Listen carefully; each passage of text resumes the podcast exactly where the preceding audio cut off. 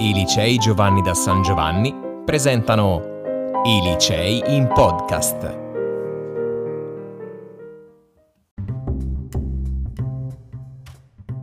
Benvenuti, noi siamo Tiago, Salati Asia, Veneziana Matilde e Volpiris della classe quinta F ed in questo podcast potrai ascoltare la confutazione del saggio del- dal titolo Storia esemplare di Bernard Williams.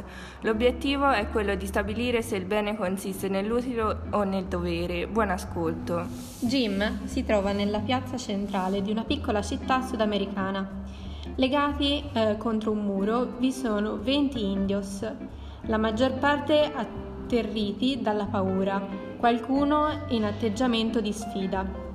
Di fronte a loro numerosi uomini armati in uniforme. Un omone con la camicia color khaki eh, macchiata di sudore, che risulta essere il capitano, dopo aver a lungo interrogato Jim e aver appurato che si trova lì per caso, al seguito di una spedizione botanica, gli spiega che quegli indios sono un gruppo di abitanti presi a caso dopo una recente protesta contro il governo e che sono sul punto di essere fucilati per ricordare agli altri possibili contestatori gli svantaggi della protesta. Comunque, poiché Jim è un onorevole eh, visitatore straniero, il capitano è felice di offrirgli, come privilegio di ospite, di uccidere lui stesso un indios. Se Jim accetta allora, vista la speciale occasione, gli altri indios saranno lasciati liberi. Se Jim invece rifiuta, Pedro farà quello che stava per fare quando Jim era arrivato. Li ucciderà, cioè tutti. Non c'è nemmeno da discutere, Jim dovrebbe scegliere di uccidere solo un indios. E a quale scopo, scusami? eh, meglio uno che tutti. quindi mi stai dicendo che la vita di una persona è meno importante della vita di tante persone? Esattamente. Allora pensa prima di parlare. Anche Kant, il famosissimo filosofo tedesco del 1700, diceva che non si deve agire secondo i nostri desideri, ma secondo una legge morale universale. Legge morale, sarebbe bello ma sì realistico. L'uomo agisce istintivamente, in base ai propri sentimenti. Se ad una madre sta morendo il figlio di fame, ruberà sen- senza alcun dubbio qualcosa pur di sfamare il piccolo. Sai cosa importa a lei della legge morale? E visto che vuoi parlare di filosofi, questo lo pensava anche Hume, l'illustrissimo filosofo scozzese del 1700, altro che Kant.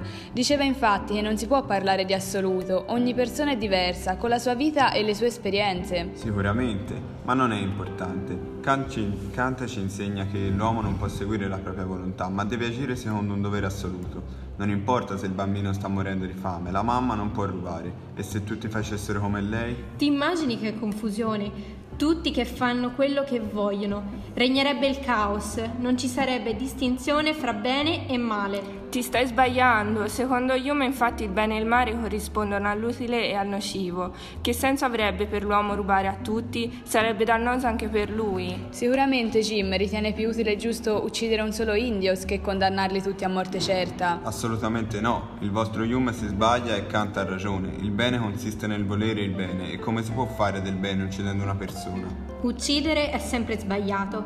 Non cambia se le persone uccise sono una o cento. Fiat justitia pereat mundus. Eh? Vuol dire si deve scegliere sempre il dovere senza seguire i sentimenti. Ma vi rendete conto che quello che dite è impossibile, vero? Siamo umani, non robot. Voi siete pazzi. Anche il filosofo e sociologo del 1800 Max Weber affermava che i, pro- i principi assoluti corrisponde la morale e che quindi bisogna agire secondo il desiderio. Beh, se è per questo diceva anche che alle conseguenze dell'azione corrisponde la politica, ovvero un dovere assoluto. Però, pensandoci bene, entrambi i modelli hanno in sé delle contraddizioni. Ragionandoci su, potresti avere anche ragione. E anche il filosofo John Stuart Mill, che era un sostenitore dell'etica util- utilitaristica, la critica in una sua opera. Ah, sì, ho capito chi è. È l'autore dell'opera L'utilitarismo. Dici l'opera con la quale critica anche il calcolo felicifico di Bentham? Sì, è lui e si azzarda a dire che questo calcolo felicifico è di difficile eh, realizzazione pratica. A parer mio, Mill ha pienamente ragione quando dice la felicità è soggettiva e non misurabile. In fondo tutti siamo diversi.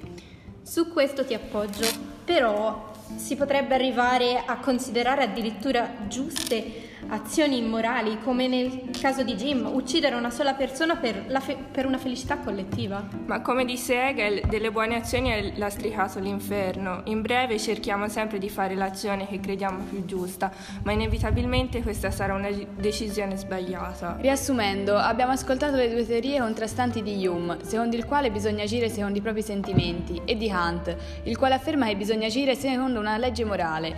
In conclusione, possiamo affermare che non è possibile possibile stabilire quale delle due idee sia corretta, essendo giusta l'una tanto quanto l'altra. Ci ha fatto molto piacere che abbiate ascoltato questo podcast. Tutti noi vi ringraziamo, ringraziamo per la vostra attenzione.